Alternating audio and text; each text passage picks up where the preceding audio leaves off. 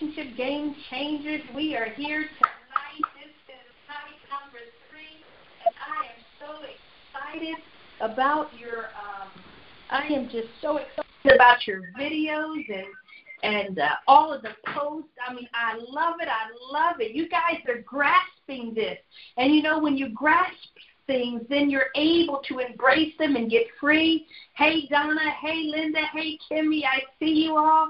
Boy, I get better and better each day with it, being able to follow you guys and encourage you, and you are encouraging me. This is amazing, amazing, amazing, amazing. Well, this is day 3 of Permission Granted, Be Free from People Pleasing, and today we will be talking about, hold on one second, guys. My wonderful assistant and partner is telling me something.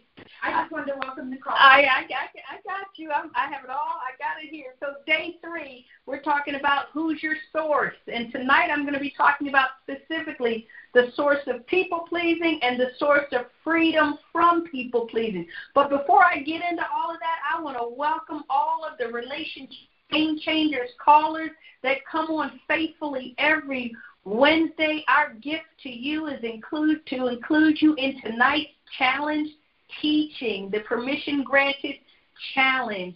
And so we may go a little bit longer than normal than we do on the Relationship Game Changers call. So I want to make sure you have the replay number ahead of time. So if you have to jump off, you won't be insulting us by any stretch of the imagination, but you will be able to replay the call at your leisure. So the number to replay the call for Relationship Game Changers is 605-475-4980. The access code is 341000#. And the reference number for tonight's call, Relationship Game Changers, is 114#. And I'm sure Amy will make sure that that is in the comment section. And so, yes, as we are on hump day, we are on hump day of the challenge. Remember I told you it's like, you know, when you go to one of those water parks and they have a wave pool. And the wave pool starts where you can walk in, and the water barely covers your feet, right at your ankles. Then you go a little further, it gets up to your knees, and then, you know, you venture on into the deeper water, and you are confronted immediately with the waves. Well, on Monday, we were at the ankle level, and on yesterday, we went up to the knees. And so today, for some of you, it'll be chest level. For some of you, it'll be over your head. But guess what? I know how to swim. So we're all good. So excited for you guys. I am excited. I got to tell you why I'm excited. Because I'm watching your videos. I'm listening to your testimonies. And I just love it when you're real and honest and vulnerable about where you are. Because the place of healing is the place of vulnerability. And so that you guys are showing up in this safe place is amazing to me. It just excites me to no end. So I'm glad we're all here tonight. And so let me see. I'm getting cues right now. Yes, we are recording on Zoom. Yes, yes. So for those of you, this is your first night with us. You can find all of the lives in Unit 3. And all of the homework in Unit 4. Remember, we've got giveaways on Friday. We're giving away a free 3-day session to a breakthrough, and we're just amazed at the success that people are having in 3 days. Listen, if Jesus can raise people in 3 days, certainly God can resolve some things in your life in 3 days. And so we just thank you so much for all of you that take part in that. We're also giving away a 1-year subscription to the Relationship Game Changer membership. And then also we're giving an autographed copy of one of my books, Face It With Love, The Guide to Conquering Fear. And tonight after this lesson, some of you are going to want to pick that book up. And then another surprise, tomorrow, guys, check this out. Tomorrow, I've asked one of my clients, was she brave enough to come on and talk with me in front of you about people-pleasing and what God has done for her in this 3-day challenge? And guess what she said? Yes, she would do it. So tomorrow I'm going to treat you to a client who will interact with me, and we'll even take some of your questions, and together she and I will come to you and share a little bit. And if I have another client, we'll bring another client. And, I mean, I've got more surprises for you, but I think that's about all you can handle for now, so we're going to leave it right there. But I'm excited about what God is doing and what he has in store for you. So let's do this. Let me give you a recap for those of you who are new, not the long version, the short version of the recap of yesterday, or at least day one, and then moving into today. And I'll talk about where we left off today and where we're going tonight. Remember, tonight I'm talking about who's your source, because whenever you take a trip, somebody's got to pay for it. Come on, y'all. Whenever you decide to go on vacation, somebody's got to pay for it. A person, a credit card, a debit card, somebody's got to pay for you to be able to enjoy the freedom of a vacation. And this is no different. When we move from the land of people pleasing to the land of the free and the home where the brave people live, somebody's got to fund the trip. And we're going to talk about that tonight. So let's see. On day one, we established our location, because anytime you're taking a trip, we got to know where we're starting from, right? So if we don't know where we're starting from, then anywhere we end up is okay. So we all concluded that we were starting from this place called people pleasing. And in the homework, each of you had the chance to look over a checklist of just some, not all of the things that would constitute people pleasing behaviors. And so many of you went live and shared and indicated that some of the things on the checklist you could identify doing, and that you admitted that you do or that you engage. So we agree that we are all starting in this place of people pleasing. And let me just say this again. You may not, how can I look at it? Let's look at it as percentages.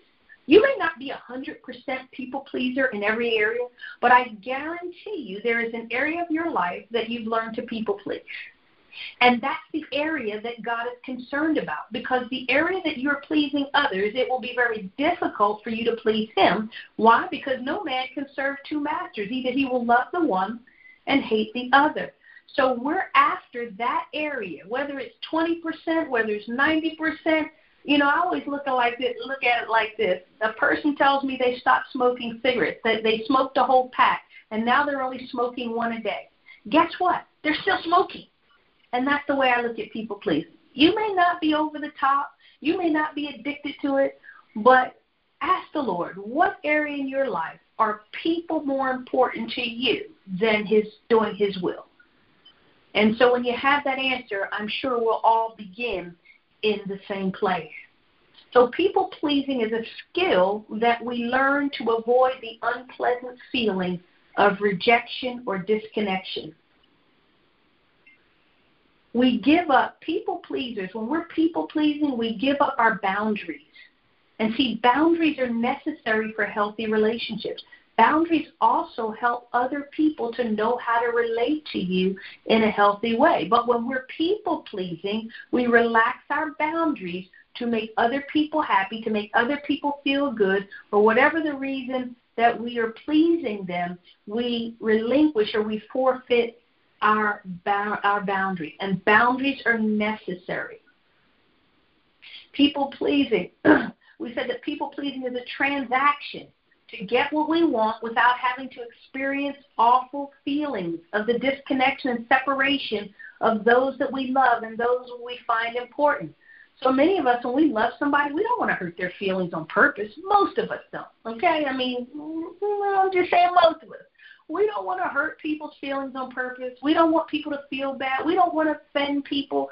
And people who engage in people-pleasing behavior, they really don't want to offend people. In fact, they go out of their way not to offend people. They will incur the pain and the hurt themselves because they don't want to offend people. So it's a transaction that a people pleaser will set up so that they can avoid painful feelings. That's why we people please, because pleasing another is more pleasant to us than the unpleasant feeling of being disconnected, rejected, or separated from those that we think are important or those that we love. You know, let me ask you this question. It's a great question. What is it called when we pretend to be something we're not? What is it called when we pretend to be something we're not? The Bible has a name for it. Does anybody guess? Just drop it in the comments section. I love the comments because it lets me know that we're all on the same page and moving in the same direction. So when we pretend to be something we're not, we are lying. When we pretend or behave in a way that is that contradicts who we are, then we are lying. We are pretending. And remember, I gave you the example in 1 Kings or 2 Kings 14 of Jeroboam's wife. Remember, she disguised herself as another person to try and get from the man of God a blessing that her person, that her substance would not have won her husband. Remember, her husband was an evil king, and their son was sick. And the husband said, go dress and disguise yourself as another woman, go to the prophet and seek a blessing. And Hijah, the prophet, the man of God, was blind, and yet the Lord spoke to him and told him that Jeroboam's wife was in a disguise. She's going to appear as another woman. Instead of bless her, I want you to pronounce these things over her. And it was a sentence of death. It was a sentence of death. So when we pretend to be someone we're not, not only are we robbing the other person of who we really are, we're cheating ourselves, and it really just brings a dishonor to the Lord, who loves us the way he made us and wants us to show up how we are. You know, I see the road to your phony, fake, counterfeit. Yes, when we pretend to be something we're not, we're fake. We're fake. We're phony. We're counterfeit. And you know what? Some of the most religious, kind, Christian-appearing people are counterfeit. Why? Because their insides are not matching the outside. It's called hypocrisy. And so in order to be free from people-pleasing, we have to come out of hiding. And this is what we said yesterday. And that means that you and I have to possess our own life. We have to possess our life. We have to own what we think. We have to own what we feel. And we have to own how we choose to respond to the different things that are presented to us. You know, God's assigned the responsibility for your life to no other person but you. It doesn't mean that other people can't participate in your life. It doesn't mean that God hasn't called other people to help with your life. But at the end of the day, you are responsible for what you think, how you feel, and how you respond in circumstances. I like to say it all this way a lot, is that the things that happen to you may not be your fault. The mean, bad, and hurtful things that happen to you may not be your fault, but they are your problem. And so you have a vested interest in participating in the solution to your problem. We also said that blame is a luxury that Christians can't afford because, see, when you blame, you absolve yourself of responsibility of having to engage the solution to your problem. In other words, you're waiting for somebody else to fix you. And guess what? People pleasers are the best because they love rescuing, they love helping, they love fixing people. And all those that have engaged in people pleasing, thinking they're going to fix somebody or rescue somebody, can just give me a high five, can just give me an emoji because you know it's true. A lot of women will marry men believing that they can fix them, believing that they can change them. And anyone that's been married any length of time, you know your ability to change your spouse is null and void. So, yeah. So we have to come out of hiding. We have to own our lives. And so when we don't, we're assigning – see, listen, when you don't own your life, you're assigning responsibility for your life to another. That's called blame. The assigning of the responsibility for your life and what happens in your life to another is called blame. And so when we don't own our life, according to John 10:17 and 18, which is a commandment that Jesus Christ received from his Father, and if the commandment was good enough for Jesus, guess what, guys? It's good enough for every kingdom citizen who serves Jesus Christ as king. He is the model. He is the prototype. And Jesus never just wrote a blank check to anyone. There were times he laid down and times he refused to. And we have to be able to move in this hour. I like to look at it as being ambidextrous. That is being able to work with both of your hands. If God wants us to be quiet, we ought to be able to be quiet. If God wants us to speak, we should also be able to speak. If we only know how to be quiet and not express our opinion, guess what, guys? That's not freedom. It's bondage. And God is in the business of delivering us from bondage. That's what he came and died for. So on the cross, we exchange our bondage for his freedom. And so tonight, so again, day one, we talked about where we are, the location, where we're coming from, the land of people pleasing, what we need to take, who we need to take. We need to take you. We need to take the real you. And last night we talked about and gave you a lot of questions about how you can begin to come and embrace the you who you really are. The you inside of you, you can embrace. And we gave you questions and ideas how to begin to do that, because that's the you that we want to take to the land of the free and living in the home of brave people. Oh, my gosh. Oh, my gosh. How many of you want to live permanently in the land of the free and the home among other brave people? See, brave people inspire brave people. So when you get around a bunch of brave people, guess what happens to you? You get brave.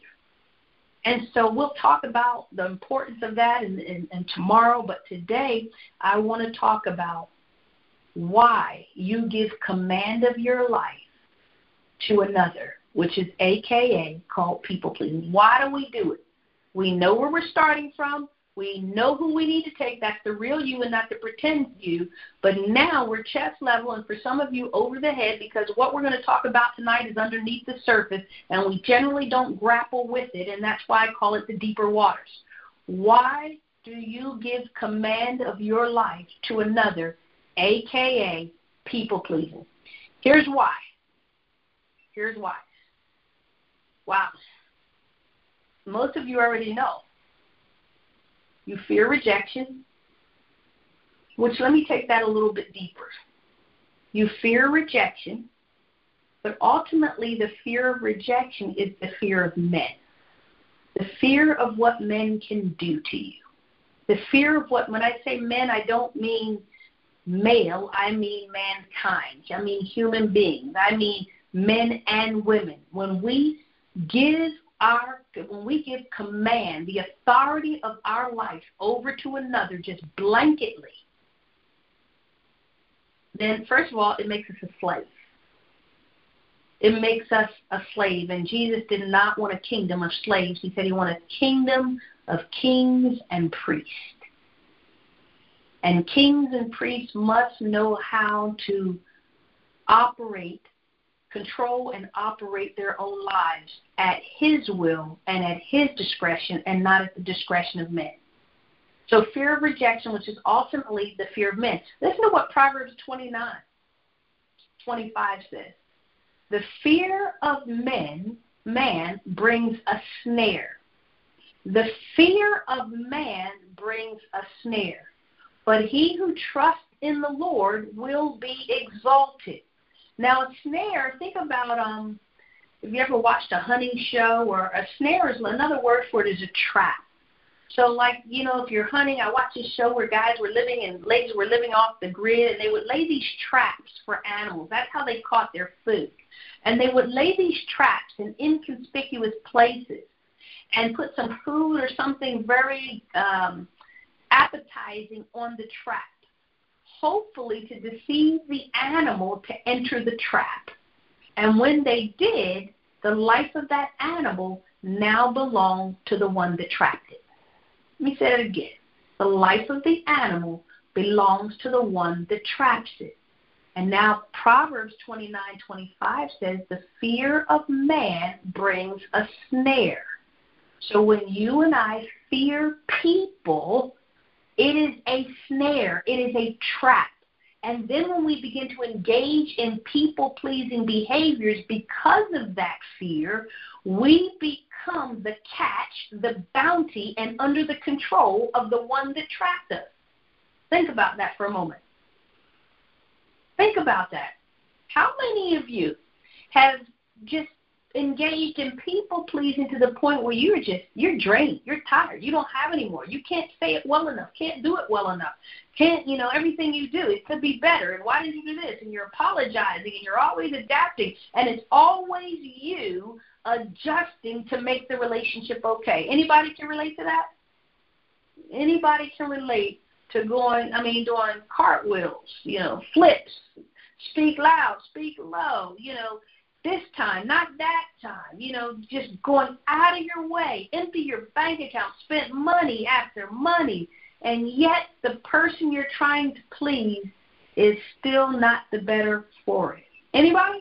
Just show me some emojis there so that I know that who I'm talking to tonight. Some emojis. Let's see your emojis. Is that a challenging statement? Is that difficult to hear?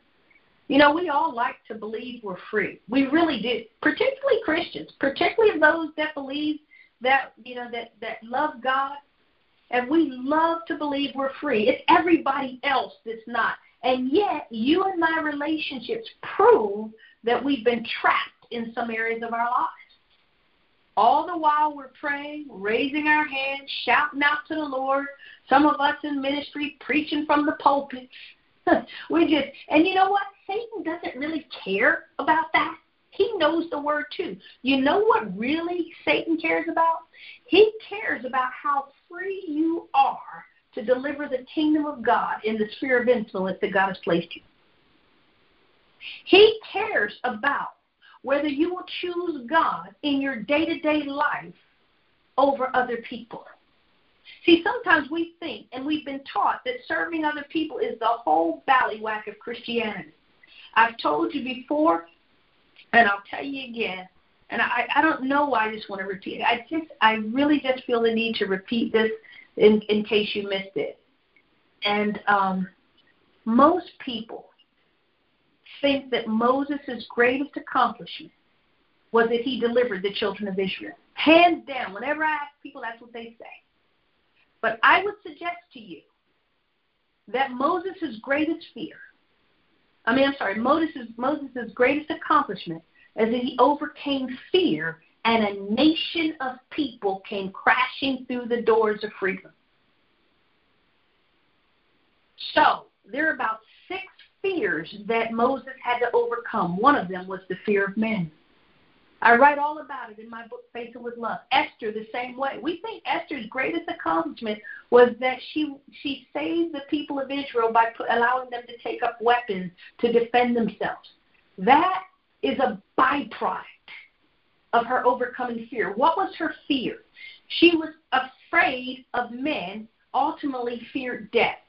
She said to Mordecai told her about Haman's plan and told her, you need to go to your husband and appeal to him on behalf of your people.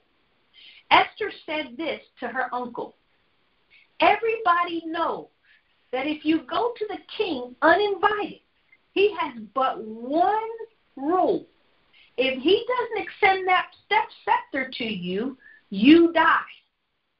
And Mordecai said to her, if you think you're going to save your life by not approaching the king, let it be known to you, God can raise up another deliverer, but basically you'll perish with your people. You're risking dying either way. Esther said this, proclaim a fast. I'm going to fast 3 days, me and my handmaids, and you tell everybody else to fast. And at the end of 3 days, I'm going to go into the king. And she said, if I die, I die. So Esther's willingness to get in the room with a man that she feared could not extend the scepter to her, she was willing to do it, and because she did it, a nation of people won the right to defend themselves, and the noose that Haman created, he was hung on himself by Esther and Mordecai, by the king's decree. My God, every major figure in the Bible that you tell me about, we just need to look at their story. And in that story, tucked either directly or indirectly, they had to overcome fear to win the people that God has assigned for them to facilitate and usher them into a salvation and a kingdom experience.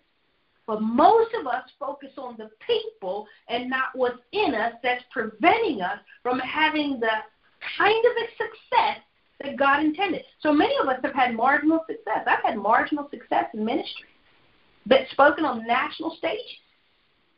I've spoken to hundreds of people, counseled, remarried folks. I've had marginal success. But it wasn't until I began to face the fear, and specifically the fear of men, that God began to expand the territory, increase my influence and my authority. Fear stands in between God's will for your life. Their sound went out on Facebook, but not on the call. Their sound went out on Facebook. Are we back up on Facebook, Amy? Okay, let me know if the sound is back up. I'm going to look at Zoom and see if we're still on or where we are. Let's see. Tell me if you're hearing me, Amy. No. You're not hearing me. It's one that. Second. Wow. I'm not sure what's happening. Guys, hang on. Hang on. Hang on, guys. Stick with us.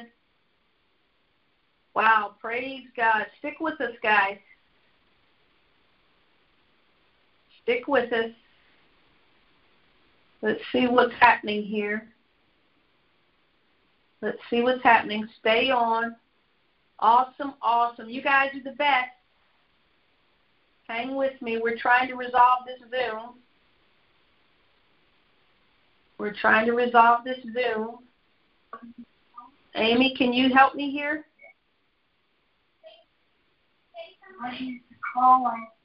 Huh?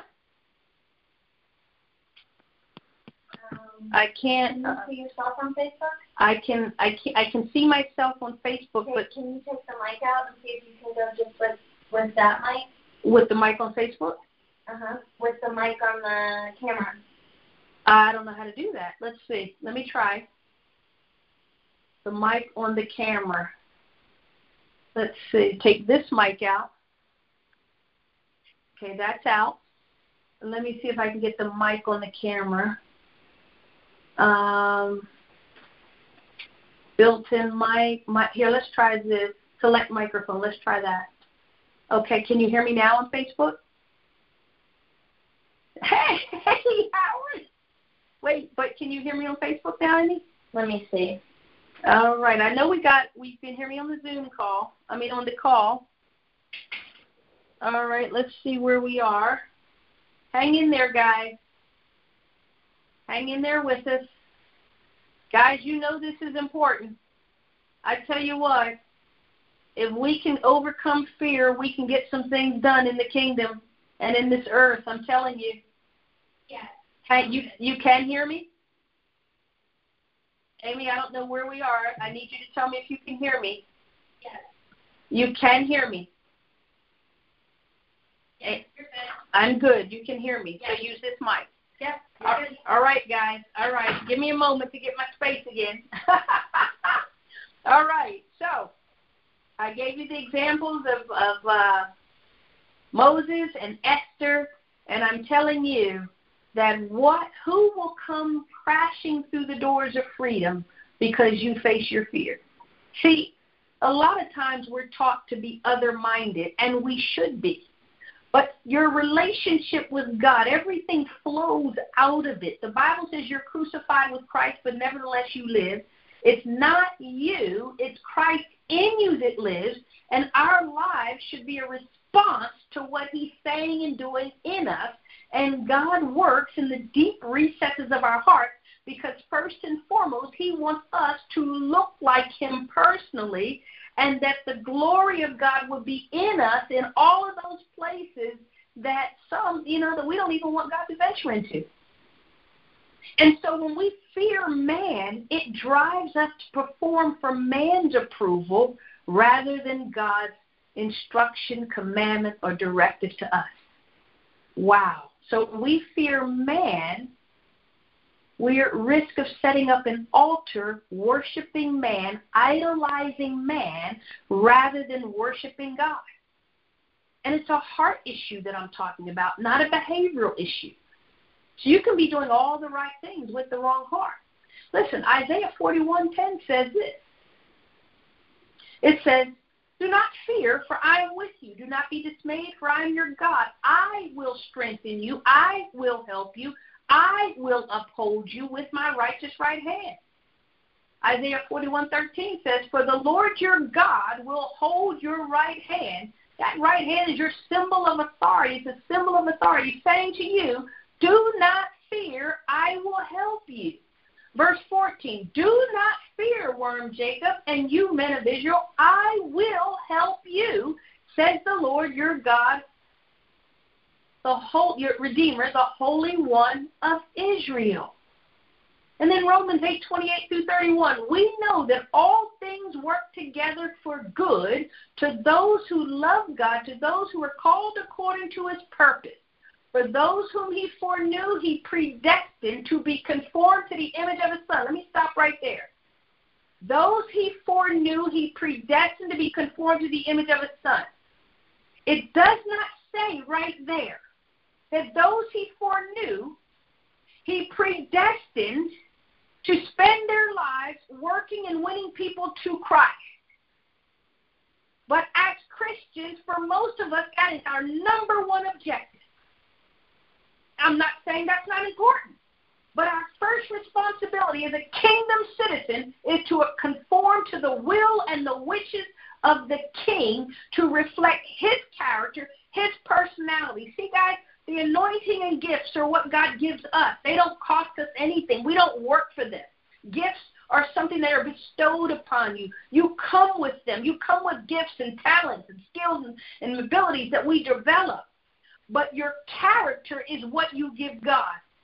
And gifts do not substitute or replace the need to have a character as a kingdom citizen that reflects our king. So he predestined or ordained that we should be conformed to the image of his Son, so that he might be the firstborn among many brethren. And those whom he predestined to be conformed to his Son, he also called, and those he called, he also justified, and those whom he justified, he also glorified. So he predestined us, then he called us, and then he justified us. So we have a responsibility to be conformed to his image, and what stands in the way of us being conformed to his image, and I'm going to tell you, the number one thing is fear. It's fear that prevents us. Fear. The opposite of fear is not faith. You hear it all the time, faith over fear. But the scripture says in 1 John 4:18, there is no fear in love, which means love is the opposite of fear. And then Galatians says that faith works by love, which means love is the thing that fuels your faith. So if you want more faith, guys, then we need to receive more love, because love is the generator of faith. The Bible says in 1 Corinthians 13, it says faith, hope, and love, but the greatest of these is love. Why, people of God, are we exalting faith over fear when the greatest of these things is love, and it's love that acts as the generator or the activator of our faith? Let me ask you a question. When someone loves you, what is it that they will withhold from you? Think about a father that loves a child. What is it that a father will withhold? What good would a father withhold from a child? Everything you need is contained in God's love for you, or in that person's love for you. Oh, my gosh. So the solution to fear is love, not faith. Many of you can have great faith and no love. Did you know that? There are people that have magnificent faith, but they have no love. And the Bible in 1 Corinthians 13 speaks about you can do all of these wonderful things. You can do amazing things. You can amazing ministry, amazing this, amazing work. Do all of these wonderful things and have not love. Wow. Wow. What we need today, more than anything, in the chaos, are relationship game changers who love God, but also love others as a sovereign act of their will, and that means they don't need anything from you to continue loving you because they chose to love you. They choose to love you, and there's nothing you can do about it. 1 Timothy 1:7 says, or 2 Timothy, for God has not given us the spirit of fear, but of power, love, and self-control. Wow, I don't see any faith in that verse. God has not given us the spirit. That's the spirit of fear. It doesn't say God hasn't given us the spirit of fear, but faith, power, and self-control. No, he's given us power. And power, he's given us the spirit of his power, and love, and self-control. What do we need when we're afraid? We need self-control because fear will make you act like a fool. Fear will have you doing things that you wouldn't ordinarily do. Fear will do all of those things to you. So in the presence of fear, you need composure. You need self-control. I'll tell you a real example. Last night we were set up to go, and about 7:40. My computer had all these downloads sitting on it, and it was running so slow. So I decided to restart the computer. Now, I didn't know that it was going to take its time and download and upload everything that it needed to upload over the time I hadn't done it. So it is 8:55, and I'm like, Amy, what are we going to do? And calm, cool, Amy, this is what we're going to do. Boop, boop, boop, boop, boop, boop, boop. And most of you had no idea that that took place. Wow. Why? Because we were able to receive composure, and what on the screen said would take 37 minutes ended up taking 7 minutes. See, the biggest thing you and I need when we become afraid is love, because love will quiet your heart. It says in Zechariah, quiet my heart with your love. And when we're afraid, see, fear is a demand for love. It's not a demand for faith. It's a demand for love. Because when you have love, then your faith will grow. Think about someone you love. I know women that have emptied their bank accounts because they believe they love this guy and ended up funding their life. Why? Because they believe they love them. And maybe they did. Maybe they did. The point that I'm making is love will make you do wonderful things. It'll make you do crazy things. But you're going to need a significant love of God, because in this hour, we might look like a fool to some people. Obeying God may make us look like a fool to some people. And if that's the case, so be it, because we value the love of God more than we value the love and the approval of men and women. Wow. So drop me some emojis. Amy, I can't see the comments anymore. If you will share with me some comments, or maybe I can pull them up. I know there's a delay. Let me see where you guys are. Fear. Fear is a demand for love. Whenever you become afraid, the next thing out of your mouth will be, Lord, thank you for reminding me of love. I receive it right now. And I'm going to show you how to receive love. I'm going to show you how you can do it every single day. Here's the problem. I want to share with you the problem that happens a lot of times in the church. Yes, we're good. Okay, so here I want to share with you this. I love real examples because I think it makes what I'm saying to you practical. It adds. Well, the scripture is alive, but we need pictures sometimes. So let me show you. I'm going to show you two things. One, I'm going to show you one of the major problems in the church with love right now. And then I'm going to show you how you can receive more love every day, as often as you want, in a tangible way. So First, let me show you one of the problems in the church. I just spoke about my computer. Every now and then, your computer, your phone, your device gets a little thing in the right-hand corner that says software update, right? Now, before we get to that software update, your computer has a case. It has a body. Your computer has a hard drive, which is synonymous with your spirit. And your computer has software or an operating system. That is synonymous with your soul. So we're much like a computer. In fact, where do you think they got the idea to make a computer? We have a body. We have a hard drive, which is our spirit, which gets recreated when we receive Jesus Christ. And then we have software or an operating system. And so every now and again in your computer, you'll get a little notice a software update is available. Now, if you're like me, like I did yesterday, you wait days and days because you don't feel like going through all the rigmarole. So you wait to hit it. But when you hit it, then what begins to happen? Whatever is in the cloud that is germane to that update begins to be downloaded to your hard drive.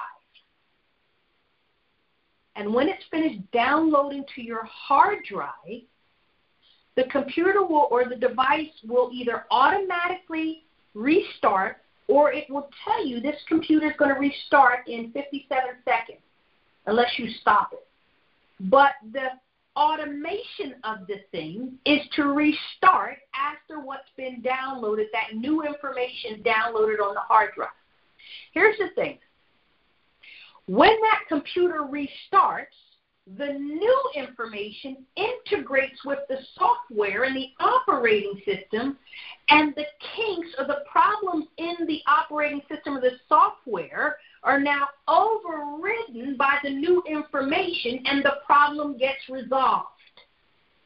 And so now you're on your happy way, computing again. No problems, because the bug was overridden with this program that was designed to amend or override the problem. Here's the challenge in the church. Listen to me, people of God. And this is one of the reasons that we don't see the power of God manifested in our individual lives and corporately. When we receive Jesus Christ, 2 Corinthians says, we are a new creation. Old things are passed away. Behold, all things have become new. What becomes new is your spirit. Your spirit is recreated in the image of God. But your soul, your operating system, has been unchanged. You may have had an emotional experience upon salvation. You may have had the grace to never look back. Those are all possibilities. But I will tell you that there's some area in your operating system, in your soul, that has failed to line up with your spirit. And we see it in your relationships with other people. We see it in your marriages. We see it. Others see it in your marriages. They see it in how you work, in your work relationships. They see it in your church relationships. It shows up because wherever you go, that's where you are. And so people see it. But here's the deception. Many Christians who receive the Spirit of God in their spirit is recreated, which means that if Jesus is in you, and that's what the Bible says, Christ in us, several times in the letters that Paul has written, Christ in us, the hope of glory. That means if Christ's life is living in us, which Galatians 2:20 says it's not our life, but it's his life in us. The Bible says that the Holy Spirit testifies of the life of Christ in us, which means if Christ, the living God, is in your spirit, that in your spirit are all 66 books of the Bible. Every promise that Jesus was available to Jesus is available to you, resident in your spirit. Every experience that Jesus had is resident in your spirit. Every word that Jesus spoke is in you, for he's the same yesterday, today, and tomorrow. He says, heaven and earth will pass away, but my word will remain. And then the Bible tells us that the word became flesh, and his name is Jesus. So Jesus, the word of God, is in you, in your spirit, in all of its fullness and glory. Well, Kim, if he is in us in all of his fullness and all of his glory, how come I'm not experiencing it in my life? Here's the problem. You've got stuff, plans, purposes, miracles, things that God wants to, resources that God wants to run through your life. The challenge is it's all sitting on the hardware. It hasn't integrated with your soul. In other words, there's never been a restart in your soul. There's never been a place of shut down. That's why the Bible says, be still and know that I'm God. Why? Because when you're still and knowing He's God, He's uploading from your hard drive to your software. Some of you have thought, terrible thoughts, and you just seem to can't get free of things. You can't just stop people pleasing. It's like almost like native to you. And you worked, and you tried, and you repent, and you do all these things. And God's saying the problem isn't your repentance. The problem is that there's nothing overriding the plan. Listen to what this says. He says, let the mind of Christ that was in Christ be in you. He also says that there is therefore no condemnation to them that are in Christ Jesus, who walk after the Spirit and not after the flesh. For the law of life in Christ Jesus has overcome the law of sin and death. So in your operating system, not in your spirit's recreated, it's finished, it's perfect, it's in the image of God. It's the DNA of God. But in your soul, your operating system has not been upgraded because what's in your spirit has not migrated to your soul. So if we apply it to what we're talking about tonight, the love of God is resident in your spirit right now. But for many of us, we only have smidgens of His love operating in our soul. And some of us have so little of the love of God operating in our soul that it can't even override the strength of some of the things that you contend with. There's just not enough love in you to do that. There's not enough power. The Bible says we have this treasure in earthen vessels so that the power can be demonstrated through us. So the question becomes, if I have all of this love in my spirit, how do I get it in my soul where it can begin to do what it's designed to do, and that is override my thinking? It's designed to override what I do. It's designed to give me the graces to respond to God. When new information overrides the old, we don't even give a thought about the old problem anymore. We don't even think about it. It's gone. The reason why so many of you relive your past is because it keeps getting triggered in your present, and there's not enough love to deal with it. So it goes away for another day. Fear is a demand for love, and typically when we become afraid, we run or we attack, but we never deal with it. Or we make all of these endless confessions. God, ask me how I know, guys. I've confessed the word, I've prayed, I speak in tongues, I've done it all. I've been doing this a long time. But I am the most freest that I have ever been in my life, and it's not because I went to this massive work program. There is an ease in the grace of God, and it requires that you receive the love of God. Let me show you this. In 1 John 4:19, it says, that we are able to love others, we're able to love God, and ultimately we're able to love others because He first loved us. Now, people, there's a difference between knowing God loves you and being loved by God. There's a difference in knowing about the love of God. All of us know about the love of God. There's a difference between talking about the love of God, preaching about the love of God. But it's a very different thing being loved by God. Here's an example of being loved. One day I did the worst thing. It was after I'd done one of the worst things that I ever thought I could do in my life. It went against everything I believe. And I'm telling you, this was a time where I loved God, going to church, ministry, and all those kinds of things. And if there was a worst thing I could ever do, this was it. And no, I'm not going to tell you what it is. But just trust me, it was the worst thing I could have ever done. And I remember I felt so bad, so dirty. I fell to my knees. And before I could get my words out asking God to forgive me, tears just rolled down my eyes. I mean, uncontrollable tears. I couldn't even, I'm trying to get the words out. I couldn't get the words out.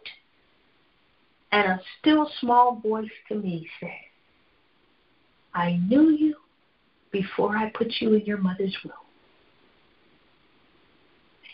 And before you were born, knowing everything you would ever do, I still chose you and reserved you for myself. And by the way, the tears you're crying, it's because they're falling from heaven. Because I knew you would be here to this day, and I wanted you to know that I'm entering in your suffering. I am the moisture of your tears. Now rise up and be whole. That is the love of God in action. I didn't care from that moment on what anybody else thought of me, because my God loved me. I didn't know about the love of God. I felt it. There's no way God is going to give you five senses and use none of them for himself to declare his love for you. He says, oh, taste and see that I'm good. Taste what? His love. Oh, the aroma of his fragrance. You're supposed to smell his love. Hear. He gives the hearing ear and the seeing eye. There's no way he's going to cause you to see everything in this earth and miss him with your eyes. You're supposed to see him everywhere you go. You're supposed to hear him. You're supposed to feel him. And yesterday we said that even though you experience feelings, it doesn't mean you have to be governed by them. So this isn't about being wimpy. This isn't about just, being super emotional. This is about entering in to the life of Christ in all of its dimensions. So there's a difference in knowing. And many of you here, you know about the love of God. You teach the love of God. But if you're honest with yourself, you haven't allowed God to love you in the deepest places in your heart, where it hurts, where you don't want to be exposed. You don't want to. I get it. Many of you, when you got on here, are so concerned about privacy. What I'm going to say to people, listen, let me tell you something about freedom. And all that have been set free in an area of their life know this to be true. And if you've ever had a baby, mothers, you know this is true. There comes a point that you don't care who sees you naked delivering a baby with your legs spread open. You don't care who knows what they know about you. Your freedom is more valuable, important to you than what people think about you. And that's huge for a people pleaser, because when we engage in people pleasing behaviors, one of the symptoms is that we care more about what others think than what God thinks about us. Wow. Let me see some emojis here. What are you guys hearing? Jealous if you can get the baby out. That's my daughter right there. Oh, my. What are you guys saying? What are you hearing? Because I want to show you how to get the love of God, how you can get it every day, as often as you want, and I want to show it to you very practically and through a word picture, so that when you leave here, you will get it, and you will got it, and you will never lose it again. Let's see what we're saying. Amy, show me some. Help me, Amy. I think I'm scrolling. I don't know if it's stuck or I see a thumbs up. Let's see what else I see here. Let's see. As my daughter says, if you can get a baby out, you're qualified to see. Oh, wow. Now, that's smart. And what I just heard is, if someone has the ability to help you get out, then they're qualified to see you. You can hear me? You know, I have to, every once in a while, I have to get a check-in to make sure I'm on point. See, because we're all under authority here. You guys think I just do this by myself. You have no idea how much Amy really does. You have no idea how much she does to make this happen so that I can sit here and be me with you. So give Amy some thumbs up, hands up, high fives. I'm telling you guys, she has spent time on the phone with some of you who have never been on Facebook to start a Facebook page, to get in the group. I'm telling you, above and beyond. So be sure to thank Amy. Awesome, awesome, awesome. So let me do this. Yes, how do we get that love? I'm about to tell you right now. And I want to do it first by giving you an example. In the Bible, God uses symbols a lot. He uses types and shadows. But I want to tell you about a symbol. And the thing about a symbol is this. I'm not sure what that was. The thing about a symbol is this. The more attributes or the more things in common as a symbol has to the thing that you're trying to relate it to or the thing that it represents, the stronger and more compelling the symbol. In other words, the more characteristics that the symbol has in common with the thing you are explaining, the stronger the symbolism. The fewer things that have in common with the characteristics, then the weaker the symbol. The stronger the symbol functions and behaves like the thing you're talking about, the stronger the symbol. And the less it functions in the same way as it's representing, the less strong is the symbol. So what I want to share with you is the strength of the symbol of water as it portrays the love of God. And so I'm going to give you a few things, and if you try to write them down, I'm telling you, you're going to miss me. Amy's going to tell me how to get this to you. I don't know if we need to copy this chart or whatever that I'm reading off of it, but I'm telling you, Amy will take care of you to a fault. So just listen. Just listen. And let the living word enter your heart with this. And then I'll show you how to get it for yourself. So what I'm doing right now is I want to show you the strength, the likeness of water, and how it behaves to the love of God. So let's talk about characteristics first. The first characteristic, the makeup of water, is 3 molecules. And two hydrogen molecules and 1 oxygen. God's love is 3 persons, the Father, the Son, and the Holy Spirit. Check. Characteristic number 2, the form.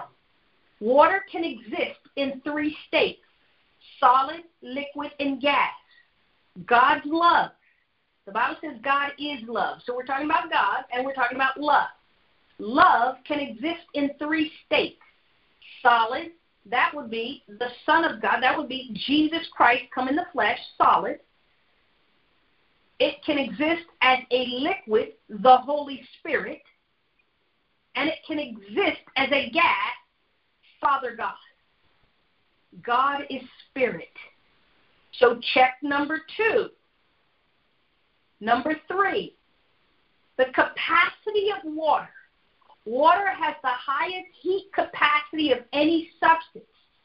Its range and temperatures make it virtually indestructible. The highest authority and power in the universe is the eternal nature of God, which is love, which is indestructible. Water can't quench it. Fire can't destroy it.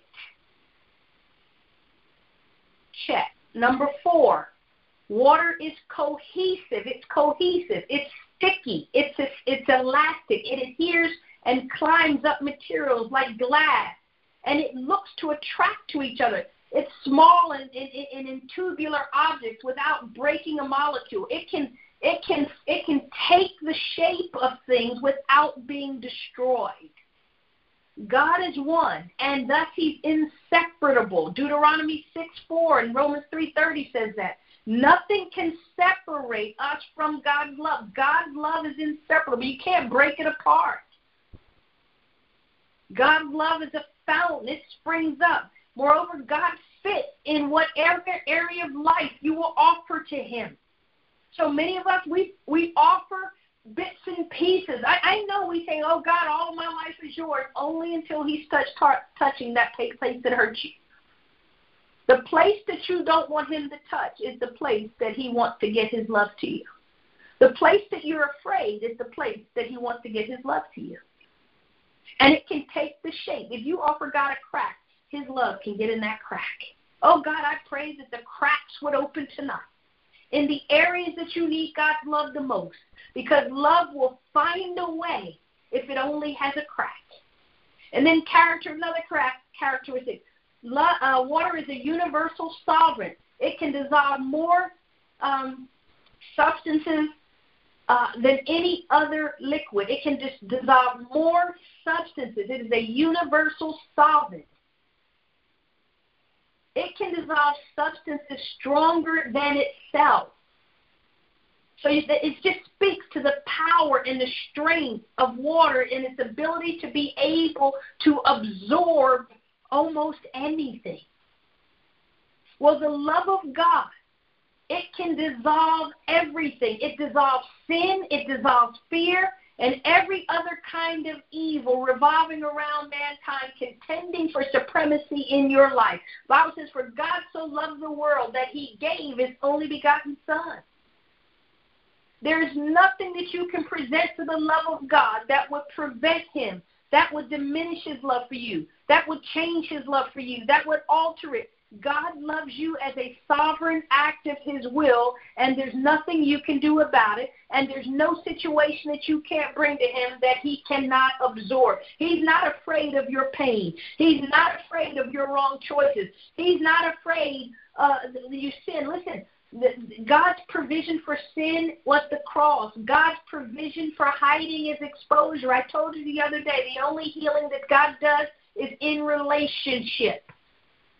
That's why we need each other if we seek to be healed. And then let me just also do this. Let me share. So we talked about the characteristics. Now, how many of you see the characteristics between the love of God and water? And so now we need to talk about the functions of water and the functions of God's love. And I'm going to ask you a question at the end of this, so hold on to it. The first function, water delivers life-giving oxygen to blood and cells. God's love gives us a breath of life, making us a living soul. The love of God has the power to bring you to life, power to raise you up. It has the power to give life to the areas in your life that are dying or in decay.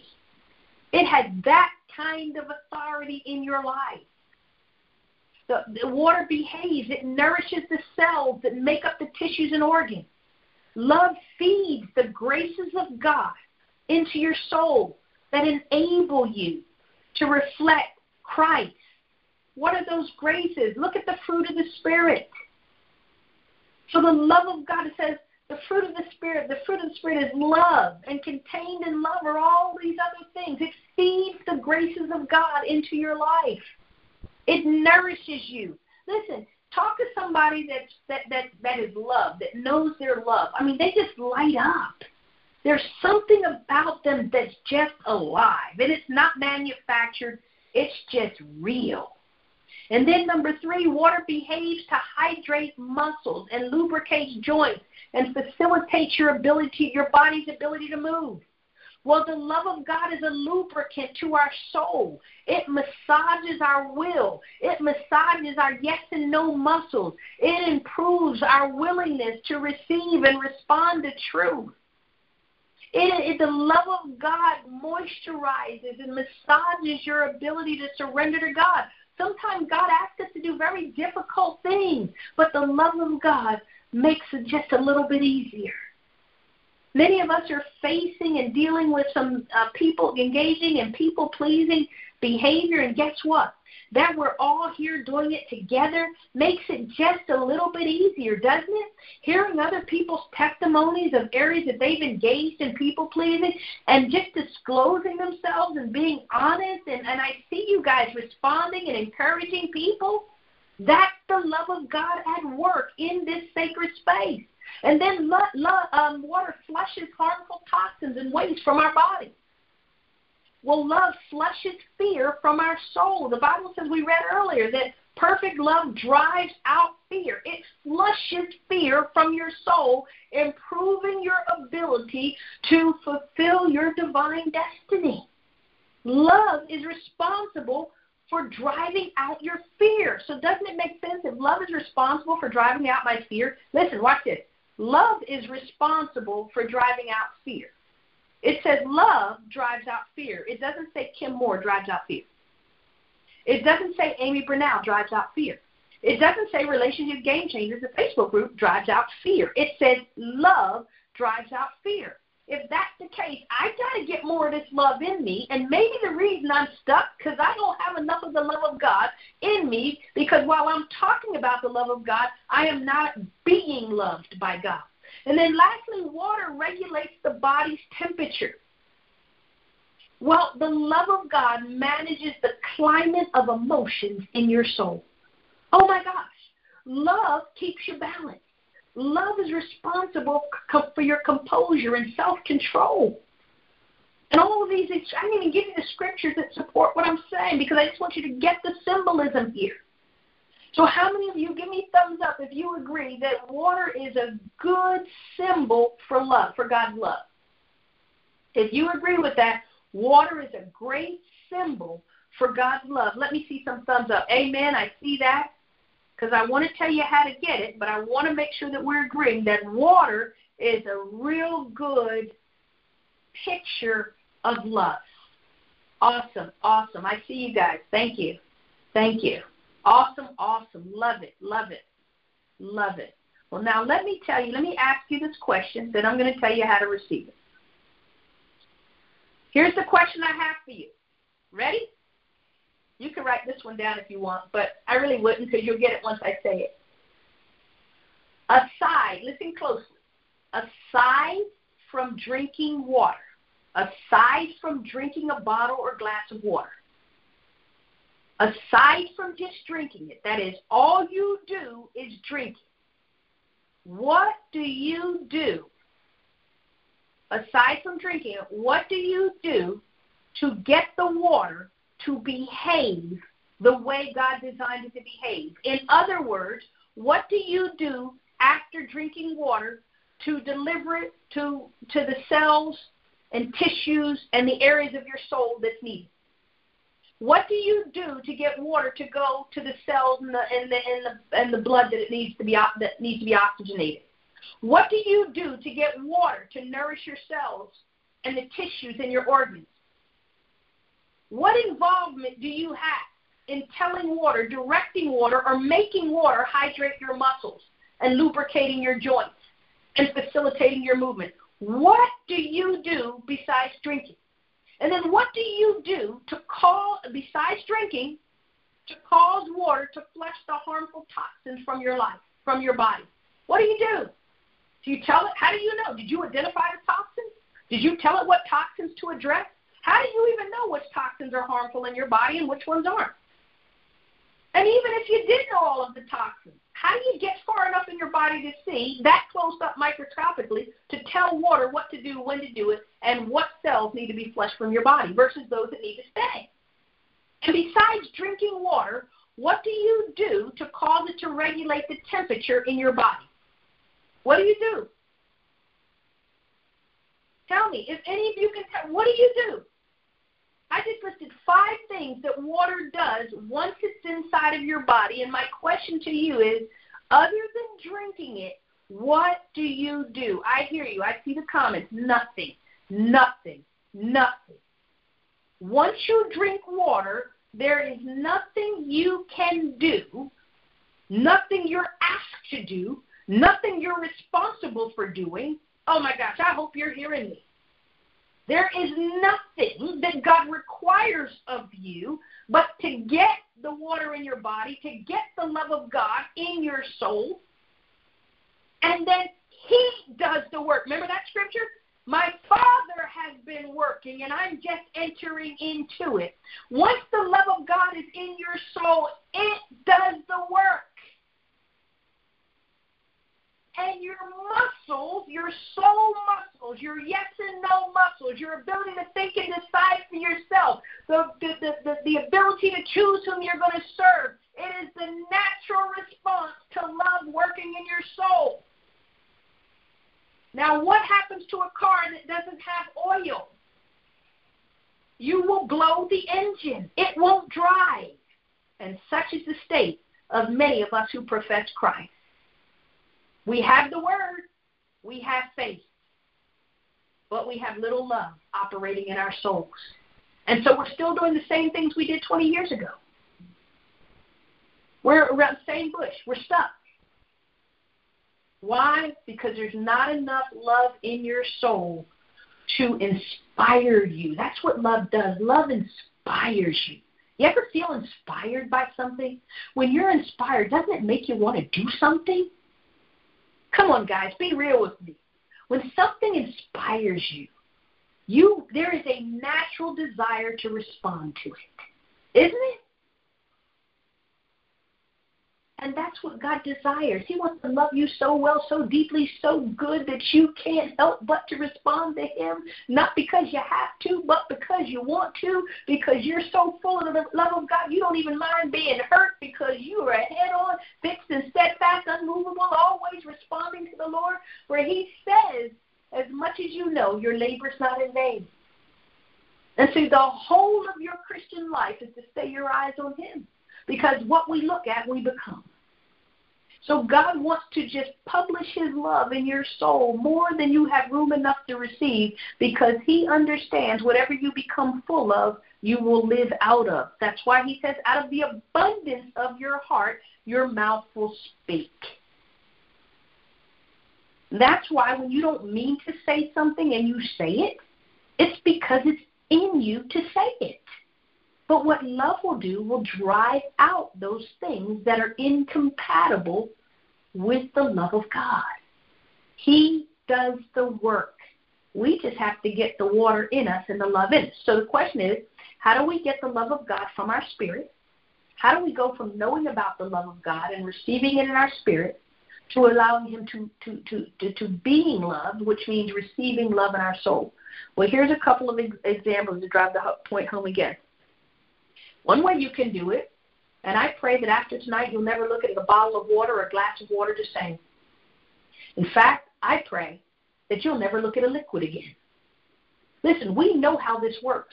We all take communion. Communion is symbolism. It's a symbol of an actuality that activates something in us.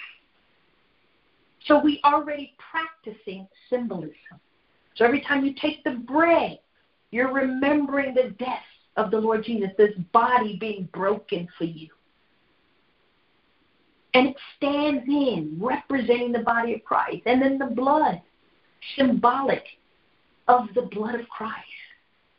And so routinely, as part of our Christian life, and if you don't do it routinely, I encourage you, don't wait for church or Sunday morning. Take communion. For as often as you do it, you do it in remembrance of Him. And when you take communion, you're activating everything that goes along with communion in your body.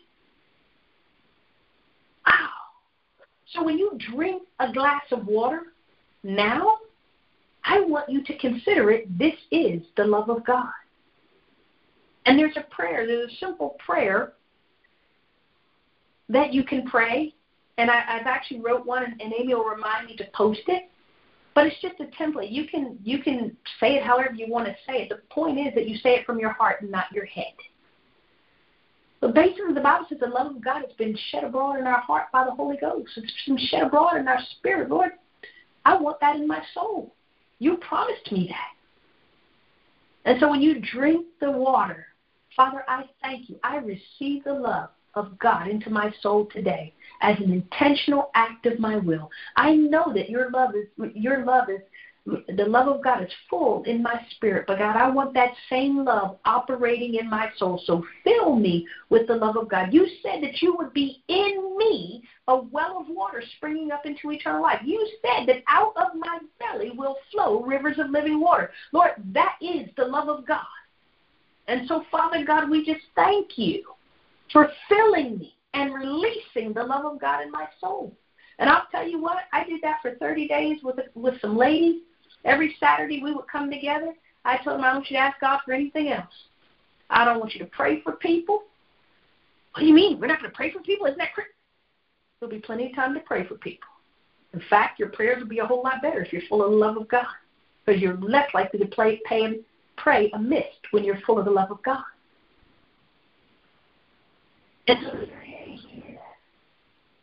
And the thing is, we sat quietly, played some soft music. We had our journals, and we each wrote down. And I'll tell you what, the testimonies at the end of those 30 days were amazing. People were talking about things that they had never done before that they just did. People that they needed to go to and repent, and they did. But it wasn't this labor and like, oh, they wanted to. See, love makes you want to do. It inspires you to want to do what is right, even when your head and your flesh are contending.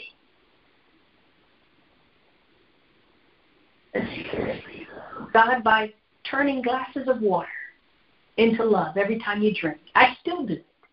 Another way you can receive the love of God is this. If you like, you think about a hot tub. When you go and sit in a hot tub or a hot bath, all you do is get in it. But if you sit in that hot tub long enough, you get out and you feel different. You feel relaxed because the heat of the water acts on your body and releases tension, loosens muscles, and you feel great when you get out. Well, if you like taking hot baths or going to a hot tub or whatever, sit in it. But now sit in the love of God and let the love of God work on you from the inside out. Lord, I'm sitting in this hot tub. I'm sitting in this bathtub, and I'm just going to sit here, and I'm just going to thank you for the love of God. I'm just going to thank you that you were saturating my whole body with the love. I do it when I'm getting a shower. There are times I'm in the shower. Lord, I just thank you that the love of God is being poured out all over me now. It's so important in this hour because the Bible says the world will know us by our love for one another, not how much word we know, not how often we preach, not how often we teach, not about our theological sermons and our ability to break down the word. It doesn't say that. It says the world would know the true disciples by how well they love one another and loving others from a pure motive, not because we're trying to please them. Oh, people of God, that's so different. It may look the same, but as I said yesterday, all things are naked and open to whom we must give an account. And the word of God is quick and powerful and sharper than any two-edged sword, and it pierces. Listen to what it does. It separates your soul from your spirit. Wow. You got to ask yourself, why would the word of God need to separate my soul and my spirit? Maybe because there's some things that are perpetrating in your soul that aren't necessarily lining up with the spirit, and without separating them, you wouldn't see it. Some of you would not have even looked at people pleasing the way you are now a month ago, because here we're dealing with spirit and soul. We're separating spirit and soul, and we want the love of God in your spirit to manifest itself and fill you and warm you in your soul. And then it says it separates the joints and the marrow, and it distinguishes the thoughts and the intents of the heart, which is the point I wanted to make to you is you can be doing the right thing with the wrong motive, and nobody may know. You might be grand, big giver, preaching, teaching, winning people to the Lord in your ministry, or your business is booming, and you're just, you're just doing all these things for God. But underneath of it, there's a little leaven in the motive. And the Bible says a little leaven leavens the whole lump. Hey, guys. We've got to get the love of God in us in this hour like at no other time, and here's why. When we are engaging in people-pleasing behavior, as I said to you, you're at risk of establishing an altar in your life, and an altar is a place of exchange. It's a place of sacrifice, and it's a place of worship. When you people-please, you are sacrificing your life on the altar You're sacrificing the life God has given you to govern, you to steward on the altar. So you lose your life in trying to save it. Oh, I think there's a scripture. I think it was Jesus that he who seeks to save his own life will lose it, but he who's willing to lose his life for my sake will find it. So when we engage in people-pleasing behavior, we're at risk of sacrificing our lives. And because it's an altar that you erect, it's a place of worship. And the Bible says we can't worship God and man at the same time. So the altar of people-pleasing is in direct contradiction to worshiping God. Moreover, when we engage in people-pleasing habitually, we make other people our idols. And the Bible has a lot to say about idols. Listen, God needs you right now. Oh, my God, he needs you right now. But he needs you so full of the love of God that if someone pokes you, you will bleed love. If someone speaks evil of you, you will bleed love. Your response, you will kill them with kindness because that's who you are. So it's different. It's not, I'm not trying to love. I am love. I'm not trying to be kind. I am kind. That's what the love of God does for you. It makes you something because whatever you're trying, you're not. God wants you to be. He said, be holy, for I'm holy. And the love of God does that and so much more. Hey, God, I want you to make it to your destiny. I want you to get there. I want you to see and take the limits off of God and trust him that he will help you. He said, fear not, 5 times in Isaiah. I will help you. He said, trust in me and lean not to your own understanding. He said the steps of the righteous are ordered by the Lord. Your steps were ordered here tonight. You just happen to agree with God. And prayerfully you got something out of it. But I'm out of it. But I'm cheering you on. I want you to make it. I want to be part of your story. I want you to be part of my story. I want you to live in the land of the free, in the home of the brave. I want you to live surrounded by brave people. So when it comes your turn to be brave, it's like second nature. It's native to you because that's where you live. That's who you are. The Bible says of Joshua, be strong, be bold, be strong, for the Lord thy God is with you. And when you're full of the love of God, he is with you, and nothing can separate you from the love of God. That's what Romans says. He also says he will work all things together for good because you love him and have been called according to his purpose. That means if you stop people-pleasing, if you choose to serve God and choose to exercise your no muscle, then God's got you. And even if the outcome isn't what you want it to be with other people, they no longer like you, no longer want to be in a relationship with you, it's okay. God's got somebody else for you. He's got other people that love you, that love who you are, that don't require you to be a certain way in order for you to be for them to be a certain way. They just love you. You've got to have people in your life that you just love, that you choose not to live in offense with them. Amy can make me mad as a hatter. And trust me, when you work closely with somebody, you don't always agree.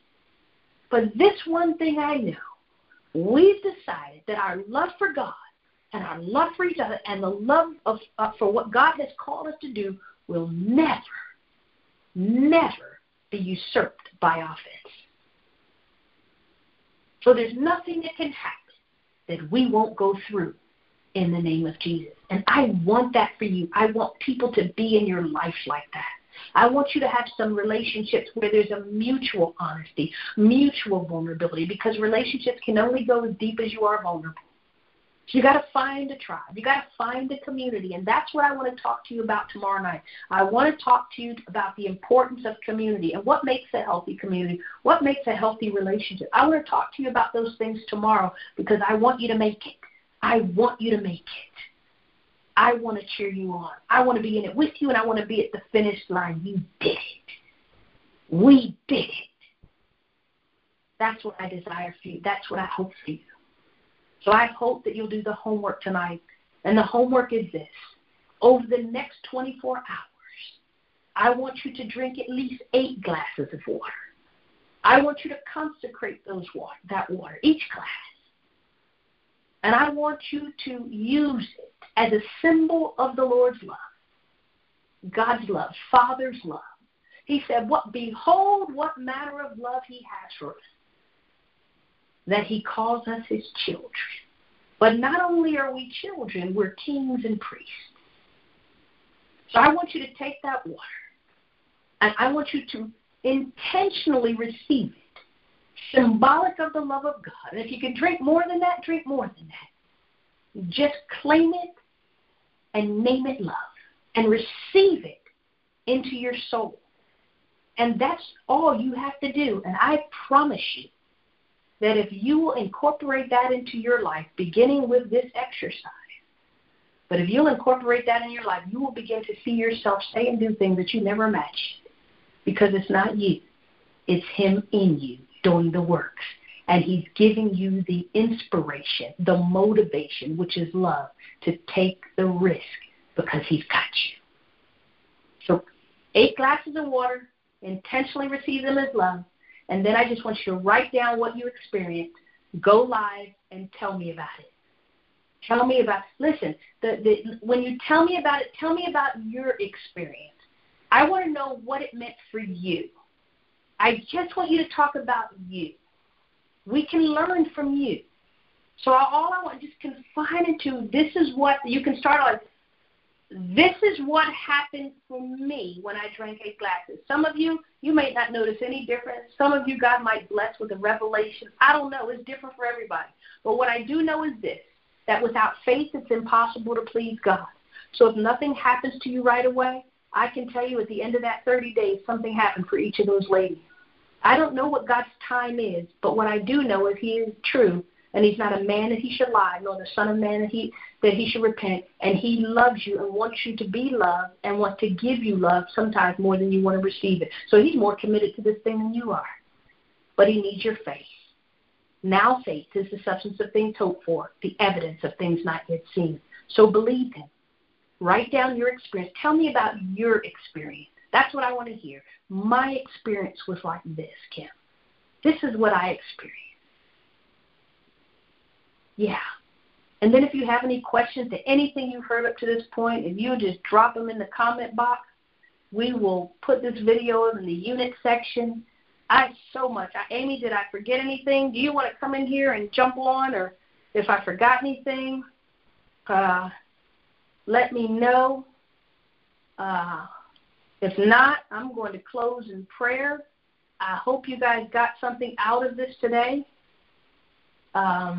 Yes, I see. I'm looking at comments. Give me a second, guys, just to scroll through some of these comments. For some reason, it's not scrolling. So, Amy, I don't hear you or see you, so I'm going to assume that we're good. Let's see. We are good. We're good. All right, guys, let me close in prayer, and then we will keep it moving. We will be here tomorrow, and remember, I got a surprise for you. I'm going to have one of my clients who I want to say I had to convince her, but really when you're free, you don't have to be convinced. I'm telling you guys, I can't wait for you to meet her. I mean, it's just amazing the change in her demeanor from the first day we talked to the third day when we finished this 3 sessions to a breakthrough. Amazing. But I want her to tell you all about it. We're going to talk about community tomorrow. What's a healthy community? I got some things to share with you tomorrow. So I want you to show up, be present. I'm looking for your videos, so put them out there for me. And don't forget, on Friday, we've got some giveaways. We're going to be giving away 1 3-session to a breakthrough coaching. And as I told you, if God can raise people, if God can raise Jesus in 3 days, certainly he can do something fantastic in your life in 3 days. Let me just say one other thing. There's counseling and there is the counsel of God. They're different. Counseling is a process, whereas a trained therapist will work with you. The 3 sessions to a breakthrough is the counsel of God. And the counsel of God is one of the 7 spirits of God. And the counsel of God is the answer of God. The Bible says many are the plans of men, but the counsel of the Lord will stand. And so when we get into these sessions, it's the counsel of the Lord that joins us and gives us seeing eyes and hearing ears and causes the breakthroughs that people are experiencing. So I want to share that with you tomorrow. And I want to thank those that I don't know how many stayed on from the Relationship Game Changers call. Every Wednesday we get on the call and we do some teaching, but I think we're going to do more praying. But I just appreciate you guys being on the call so much and hanging out with us tonight. We appreciate you. We love you. In Jesus' name. Guys, we'll see you tomorrow night, 8 p.m. Hey, it's not too late to involve somebody. Sign your friends up for the challenge because they'll be able to go back and look at the videos through the weekend, so they won't miss anything. So if you got something out of tonight and it blessed you in a particular way, and you know that there's somebody that's people-pleasing and it's killing them, then share